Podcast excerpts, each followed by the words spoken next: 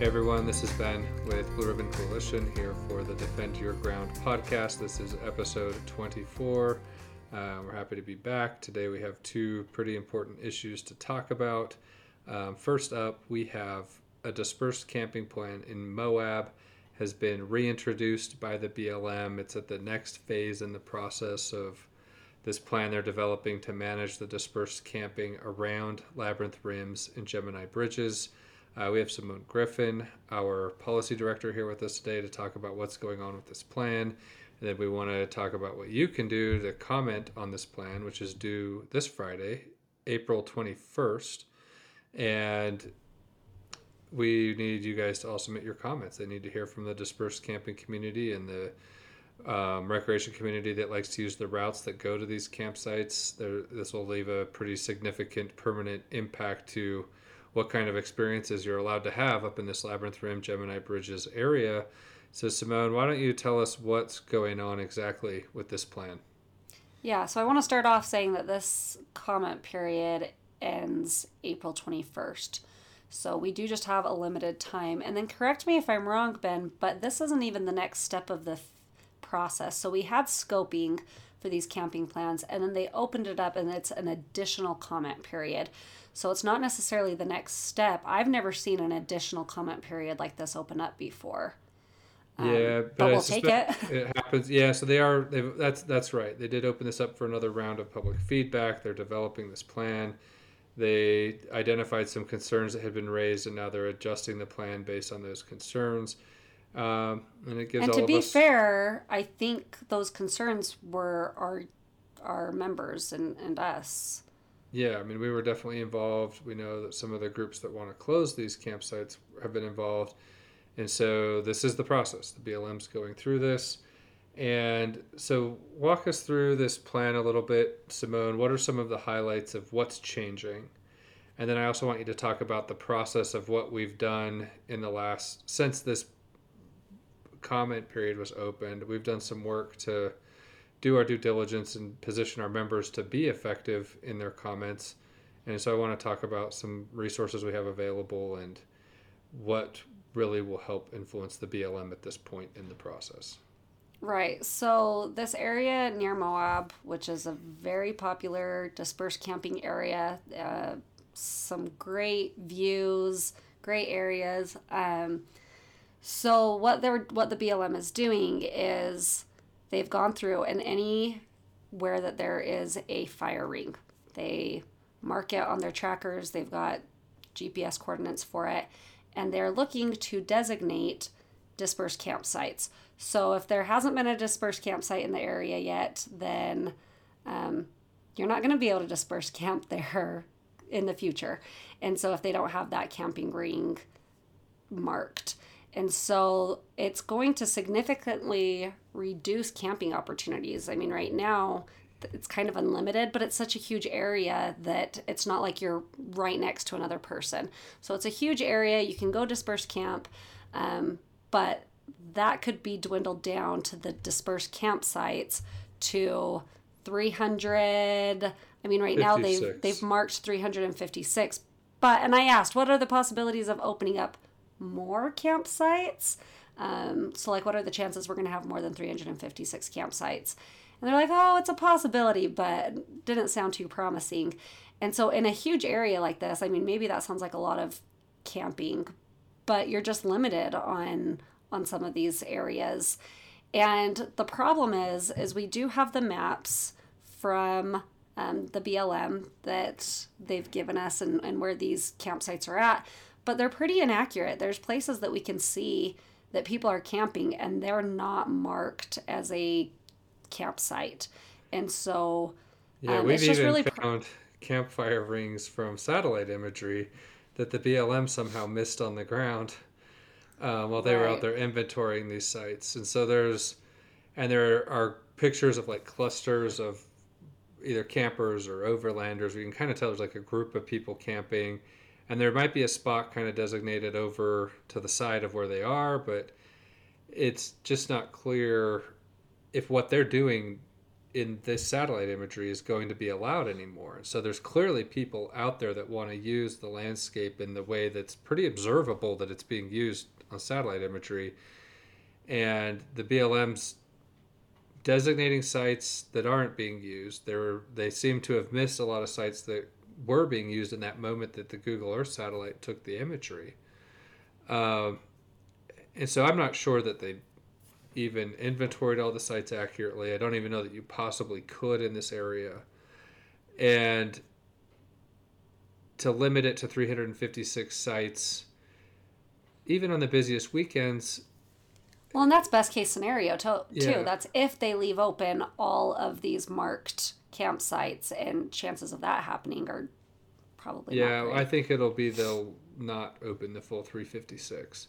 And my struggle with this is if you go out to disperse camp in an area like this, let's say you leave on a Friday afternoon, it's the weekend, you're done with work, you want to go um, have some have a break and enjoy the outdoors. You get out there, you get up to the mountains, you get to the backcountry. Um, say you're coming down from like Provo or Grand Junction, Colorado, or somewhere. It takes you a couple hours just to get to the area, then another hour or two to get into the backcountry off the main road. And you go there, and their sites are full. Right now, current management says, well, you can camp within 30 feet of an existing route, an OHV route. So the OHV routes are kind of where the allowable camping experiences can be had.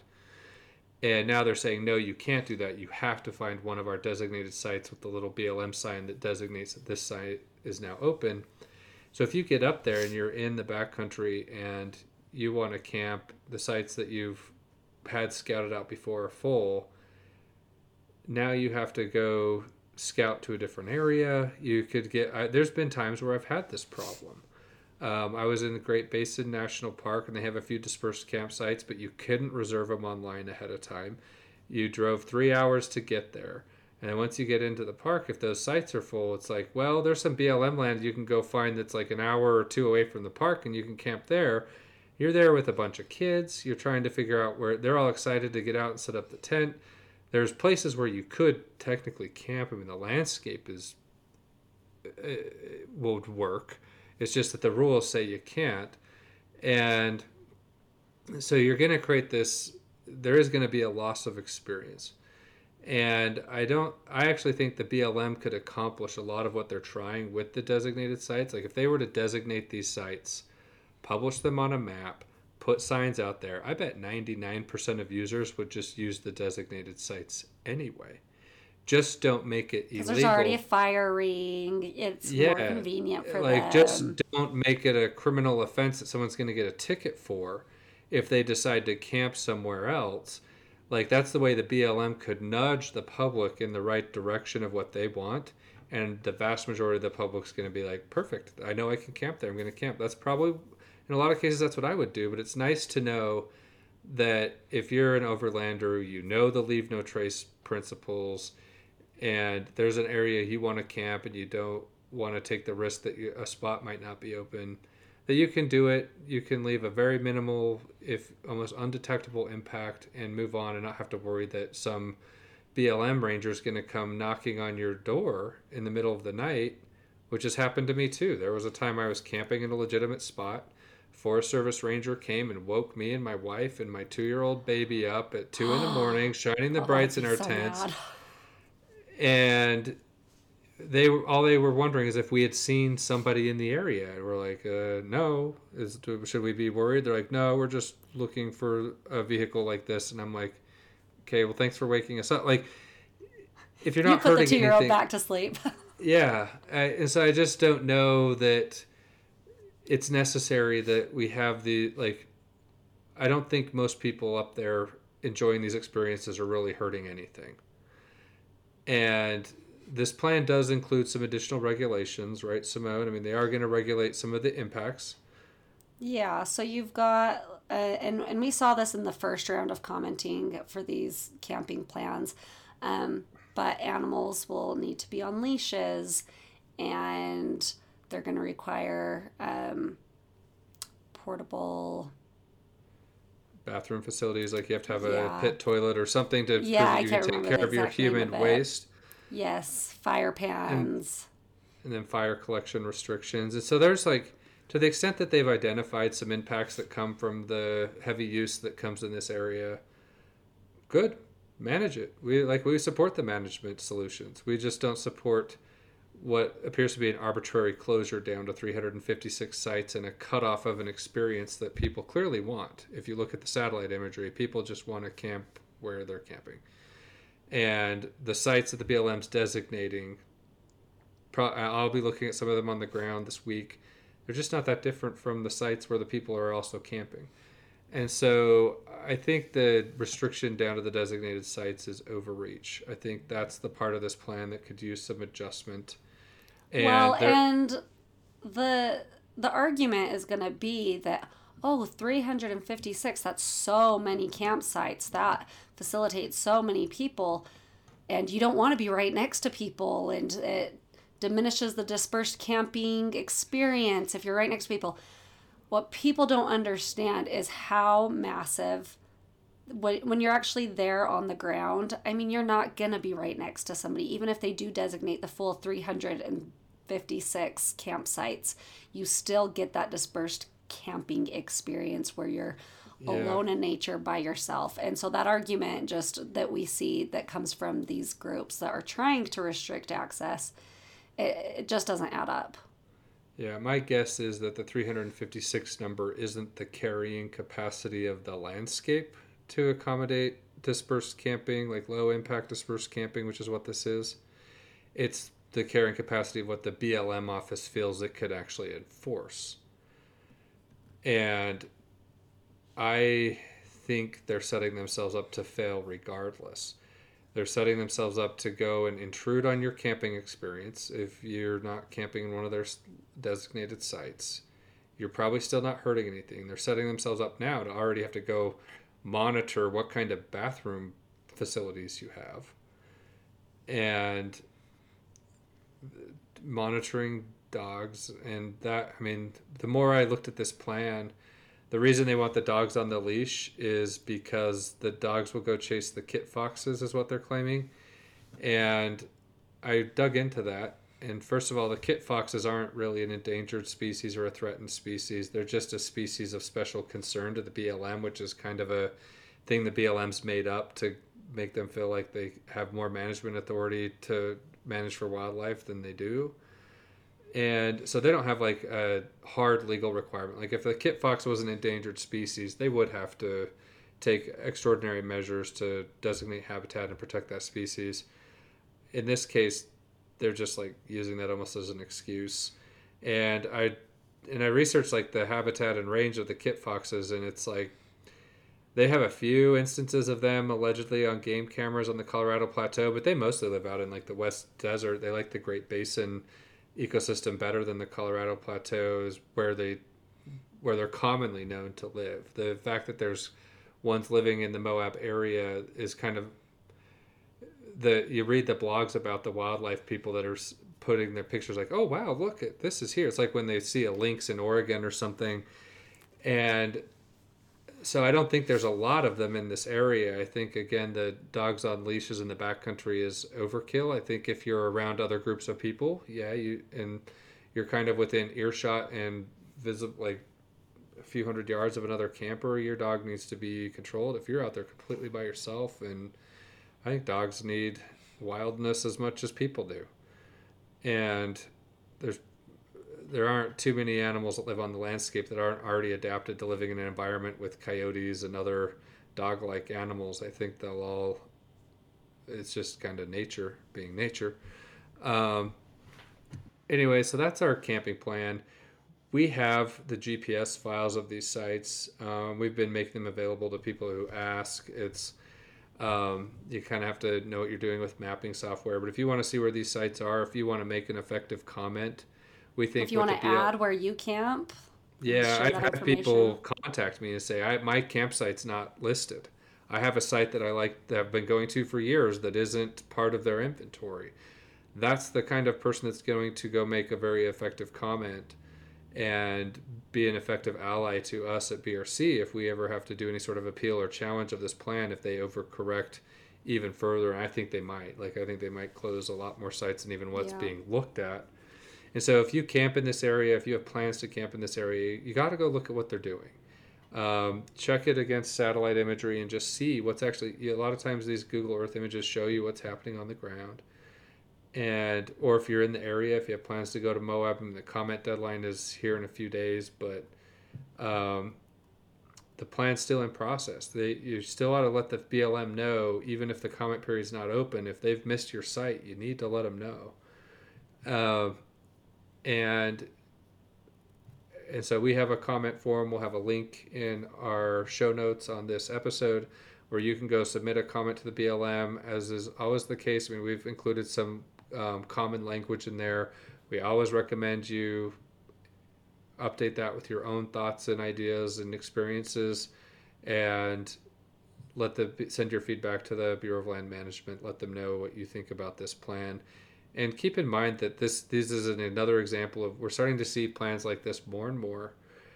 Um, precedents are starting to get set. Trent, like this is starting to just become everything's flowing in this direction because the dispersed camping community isn't doing anything to resist it and steer it in a different direction. That's why they need to hear from you. They're hearing from everybody who wants to shut this down. They're not hearing enough from those of us who like these experiences and want to keep them open. When I go to this area, I always find people that are dispersed camping. I always stop and educate them and say, hey, did you know that your campsite could be closed? And they're like, what? No, why? Like, why on earth would they be wanting to close the site? I'm not doing anything wrong. And they just don't know this is going on. So help us spread the word. If you know people that camp in this area, let them know. I mean, I've had people reach out to me that are starting to share this with all their RV groups, their overland groups, their van groups. Um, the word's getting out, but we've there's a lot more we need to do. So anyway, so that's Moab camping. That's the first issue we wanted to talk about on this podcast today. Uh, Simone, I'm sure you're very excited to also talk about the Bureau of Land Management has released what they're somebody with really creative skills for titling things is calling the public lands rule, which I will start this discussion by saying you title something that like that's such a broad title like nobody's going to pay attention to what this is. It just sounds so vague and abstract like public lands rule okay whatever what it's like so broadly defined it could be anything but once you get into the details of what this is it's kind of a disaster in the making and the public needs to know what the blm is doing here the department of interior so why don't you tell us simone about what's contained in this new newly proposed public lands rule Yeah, so the proposal is to amend FLPMA, so the Federal Land Management and Policy Act. And FLPMA, as it stands, uh, requires the BLM to manage public lands for multiple use. And those uses are grazing, mining, uh, recreation. Um, you know, there's a lot of uses. So the three things that this rule is going to do is it's going to designate conservation as a use. So conservation is going to be right up there with mining, with grazing. It's they have to consider it at the same level when they do all of these plans and um, all these comment periods. Conservation is going to have as much weight as the other uses do. And I want to clarify something there. Conservation already does have a lot of weight. When I do, when we do these plans and we do NEPA analysis and we're like commenting on a Moab camping plan or a travel plan or whatever, they will have 10 sections on soils, on wildlife, on vegetation, on air quality, on viewshed. So to assume that the BLM isn't already prioritizing the values of conservation in everything they're doing is completely false. And so how is this actually like changing the game? Because it's not that the BLM's just completely ignoring conservation and everything they do. Now they'll just legally have that reason to justify closures and Well, say, there's "Oh, more going on here. They they're trying they're doing something new. yes. uh, so the other two things, you want me to Yeah. talk about those first? Okay. Yes. So then the other two things that this rule is proposing is it's going to prioritize ACECs, which are, which are areas of critical environmental concern. I think right now in the United States, there's maybe like three to four million acres of land that are designated as designated as ACECs. The BLM will claim that oh, just because it's an ACEC, it doesn't restrict any use, um, but that's not always the case, It's not ever the case. as we know.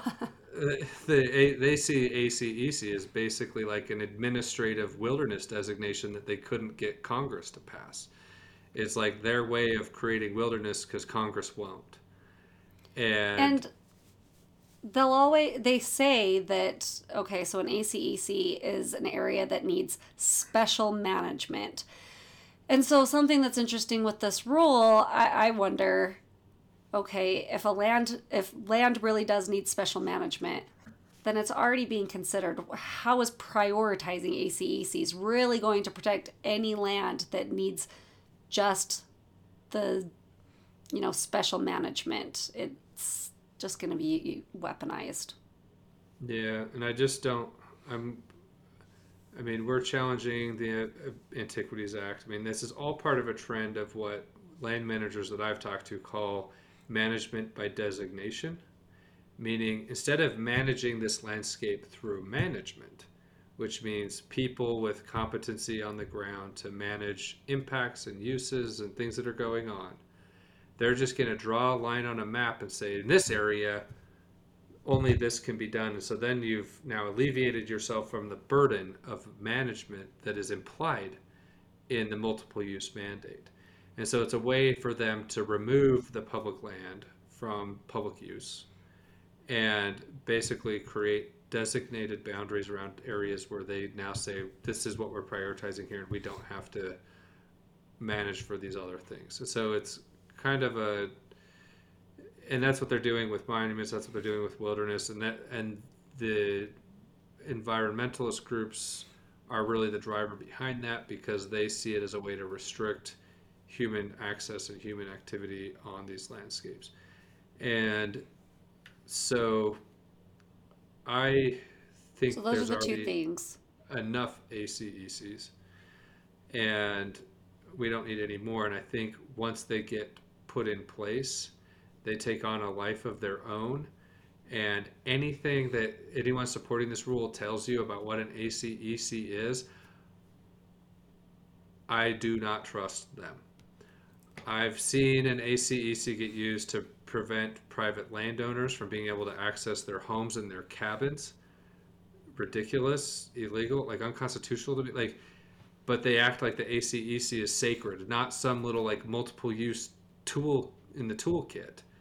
It's inviolable. They treat it like it's wilderness, and it and so we do not need any more of this. And um, so that's that. But the prioritization of conservation, Simone, the other new thing they're promoting here are these conservation leases yeah, the conservation leases. And this is hugely problematic, okay? If Congress wanted the BLM to be selling public land in the form of a conservation lease to the highest bidder, they would have clearly expressed that intent in the language of the statute of FLPMA. They wouldn't have who is the BLM policymaker? Which that that to me is also an oxymoron. The Bureau of Land Management shouldn't Shouldn't be be, creating policy. new policy. They are not elective members of the legislative branch. They are administrators that execute the laws passed by the legislators. So who's the policymaker that looked at FLPMA since 1976? This hidden power has been lurking there in FLPMA for 40 years now. And all of the sudden, the Bureau of Land Management is just discovering that they have this power to sell conservation leases. And so, for you listening to understand what a conservation lease is, they will take an area of land, draw a boundary around it, and somebody, a group like the Nature Conservancy, or the Sierra Club, or the Southern Utah Wilderness Alliance, or the Grand Canyon Trust, or any of these like deeply pocketed funded environmental groups show up with money and say we want to manage a conservation lease in this area.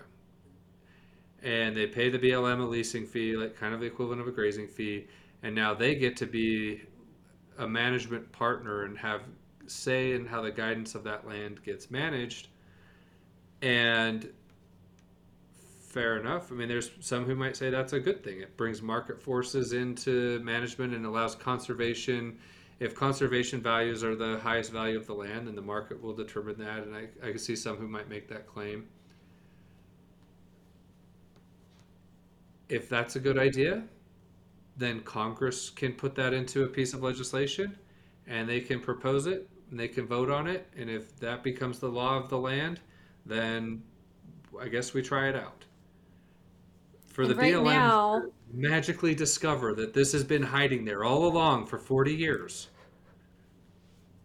And they're just making this up as they go. Is not how this works. I do not think this withstands Supreme Court scrutiny. I do not think they have statutory authority to do this. Maybe it's a good idea, maybe it's not. I think it I think the way it'll play out is terrible. We can talk through scenarios of how this probably really will work. Uh, but what were you going to say, Simone? Yeah, so the leases, it says up to 10 years right now, but who knows? Maybe it could get extended if they just haven't released it. Um, as of right now, no areas are off limits for a conservation lease if this rule is uh, moved forward. And any organization, like all the environmental groups that Ben just mentioned, any business can apply for these leases. So it's scary. It's, I mean, all your public land so, that you love and access could be leased out to a group that hates anybody like, who wants to recreate. You, like if you want to know first negative outcome and fallout from this that I anticipate happening, read the book Billionaire Wilderness by Justin Farrell and read what's happened around Jackson Hole. You have wealthy people move in they've bought up all the private property surrounding Jackson Hole. So they've done they've they've they've already experimented with conservation leases on private land. This isn't a new idea. It's been tried already on private land and they put conservation easements on all the private land around Jackson Hole so you can't develop anything around there. And it has become the highest net worth zip code in the almost the world, definitely in the country is Jackson Hole, Wyoming is the highest concentration of wealth of anywhere in America. You cannot afford to live there if you are not a billionaire. The millionaires are poor in Jackson Hole. And so allowing conservation leases to be deployed across the entire estate, the public estate of federal land or BLM land, is going to turn areas that are dominated with BLM land into enclaves for billionaires to do what they want, to be private little nature reserves for them. In Jackson Hole, they turn them into private ski resorts that the public can't use. Just them. If you're one of the like, read the book. He's he's a professor from Yale. He's not some wingnut conservative. He is the the book is damning. It will create socioeconomic class stratification in the West like we've never seen, and you will only be able to experience BLM land if you're part of the preferred groups that these wealthy individuals and organizations and foundations want you to be there. And as an organization that fights for everyone to be there, I can tell you, you might think you're safe, but you are not. You won't be on the list. It's for people with money and access to political power. It's not for you.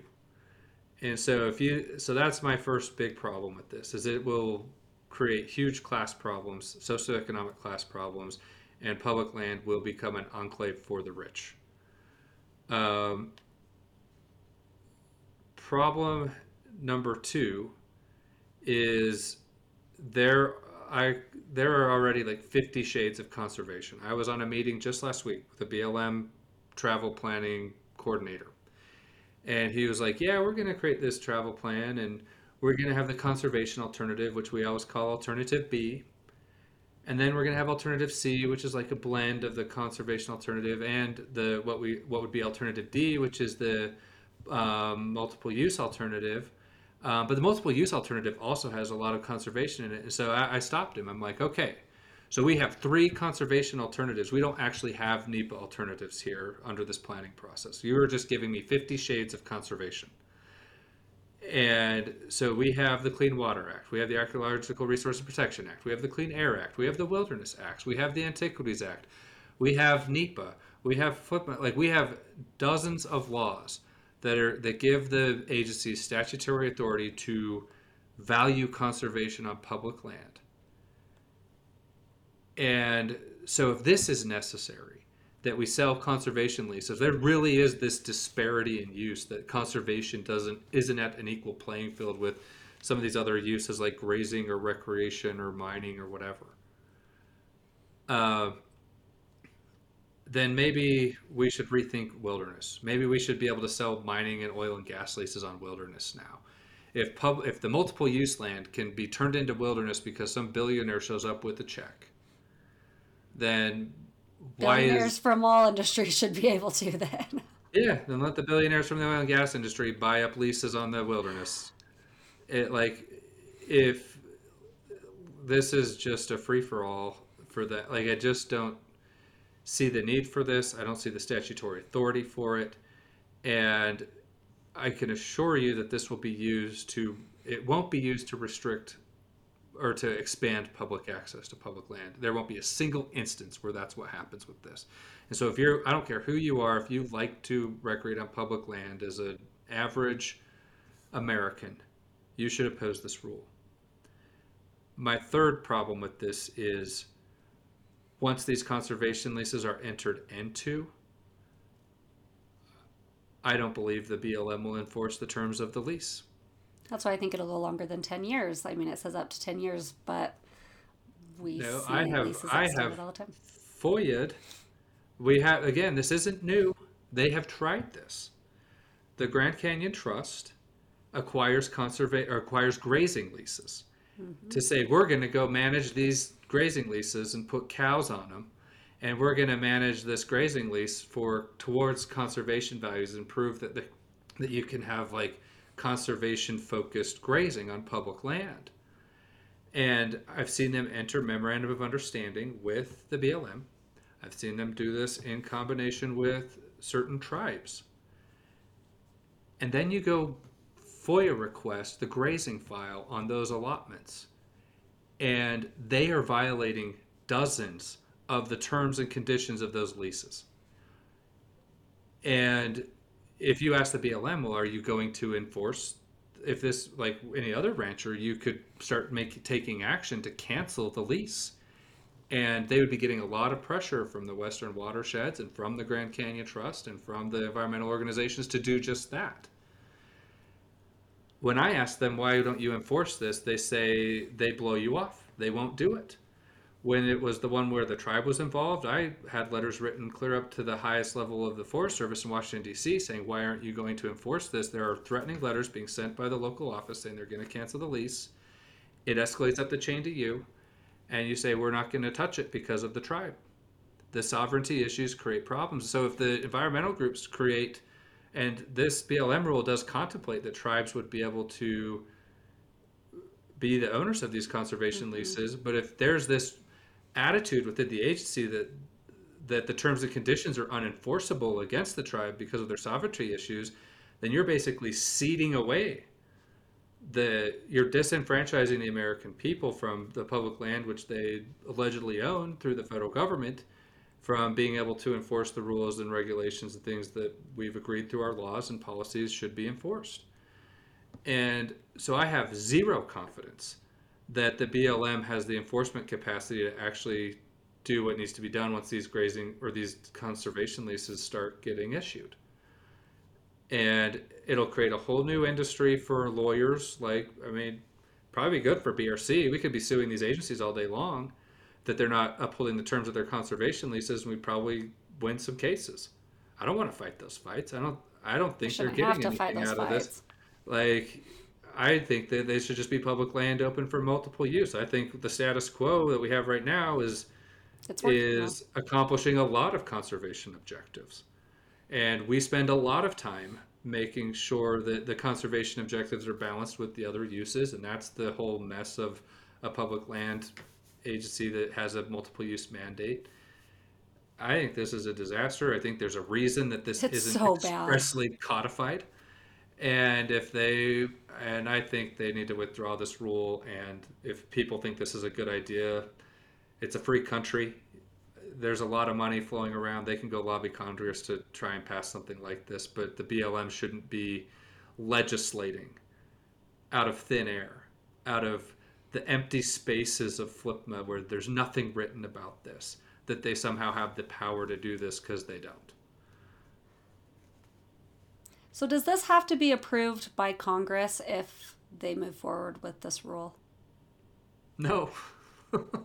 Not the way they're proposing it. They, they assume that Congress authorized them to do what they're doing back in 1976 when they passed FLIPMOs, when they got permission from Congress to do this. This is scary. And this is what agencies do all the time. They almost act like they're lawmakers, and they're not. Congress isn't isn't clean either. They write really vaguely worded, stupid laws that leave They can't go and interpret. and the agencies then drive a truck through the the gaps and but this one is pretty clear i mean there's the agent the blm has been addressing the conservation needs of FLPMA since 1976 they don't have a compelling evidence that that isn't working that they need this too if anything the opposite is true i would argue that um, every action we are involved in in the BLM, the tilt, the field is Conservation already is weighted so heavily, more than recreation, more than all the other uses already. I mean, Yeah, and and with that said, Simone, thanks for bringing up recreation. If this authority is hidden some in some mysterious place in FLPMA, then the same authority exists in FLPMA for them to create recreation areas and recreation easements and recreation conservation leases. So why aren't they doing the same thing for recreation so that recreation groups like us can go acquire a lease and management partnerships and a memorandum of understanding and whatever and a contract with the BLM Yeah, to basically say leases. Labyrinth Rims is now a recreation zone. And Go it's being fun. managed by and so that we can start diverting the economic resources of our industry into co-opting the management of the BLM and taking it away from them and the the American people and letting them just manage it how we want. If the savings, if the authority exists for them to do that with conservation, then let's do it for recreation too. And for them to kind of say that conservation needs to be on par with the grazing and the mining, sorry, the grazers, the those with grazing permits have the Taylor Grazing Act. Congress spoke through other legislation it's already a law. to inform that FLPMA does address grazing in the way it's being addressed. The mining cla- the mining on federal land is do- governed also by dozens of statutes, and they have certain statutory provisions that make. And if you don't think that that's highly regulated and highly litigated, it is. And it's not like the oil and gas and the mining folks are given like pre- preferential treatment in FLPMA. They're given preferential treatment through the Mining Act of 1861. Yeah, FLPMA doesn't help them. And now it's going to be so- even worse for them. And the conservation crowd has their own bills that do that too, and they take full advantage of it. And so to think that there's like some mysterious power hidden in FLPMA that they need to sell our public land to the highest bidder now. Uh, That's the thing they're always so alarmed about is that we sell it to the highest bidder, and that's such an alarming thing. Like when the state of Utah was suggesting that the federal government give the federal land to the state of Utah, like they did with all the other states east of the Rocky Mountains, basically. Um, everybody freaked out. Said, "Oh, this uh, the Utah will just sell it to the highest bidder. This is selling public land to the highest bidder. We don't want that." Well, now they're This is actually like exactly what they're asking for it. And It's so as long explicit if, in there. if they're the highest bidder, then it's okay. We can be the highest. eh, We can sell public land to the If highest it's for bidder as long as it's conservation, through a rule that makes it so that it can only be us that could bid. I mean, if it's for conservation, then it's okay to sell it off. It's just this holier than thou attitude. And so we have an action alert about the public land rule. We want we think this should be withdrawn. We think it should be opposed. I don't think there's a way to fix this. I think it gets struck down in court at the end of the day. Uh, but we need all the brc members to back us up in opposing this. I'm starting to hear from everybody grazing organizations state and counties like all across the board throughout the west. I, I got contacted by folks in idaho today who are rallying against this. We know folks in utah have been if you haven't heard about this yet, you will. The comment period's open. This is a long one because it's a big rule change 90 days. We have till June 30th, I believe. Is that right, Simone? Yeah. Yeah. And so you'll be hearing a lot about this because it'll change a lot about how you are able to access public land if it goes into effect. Um, the few conversations I've had with BLM staff about this is they also have zero idea how this will work on the local implementation level. They have a lot of questions. Um, so this is coming from Washington. It's, it's a total disaster of a proposal, and we all just need to be opposing it. So we'll have a link to where you can help us do that in the show notes. This is one of those where if you've never shared one of our pieces of content before, this would be a good time to start. Uh, we want everybody who huge. accesses and uses public land. If you're not supporting like if you like if you know people who are grazing permittees on public land they need to know about this this is going to affect them. Um, you need to let your elected officials know about this. Uh, congress needs to know that the blm's pretending to be congress right now. And if i was a member of congress maybe you should be a little more jealous of your power and not let some unelected bureaucrat that does not have to be held accountable to the American people make the Didn't have to be elected. And so this needs to get a lot of attention. Anything you can do to help us draw attention to it would be appreciated. Um, and so that's what we've got for you today. If you haven't subscribed yet to our podcast, um, we try to be here every week talking about new issues that relate to recreation and public land management. Next week, we're going to be discussing a handful of things that are going on up in Idaho that you need to know about. So subscribe so you can be tuned in on that once we get that out next week, and we'll we'll be we'll be back and help us spread the word. Thanks.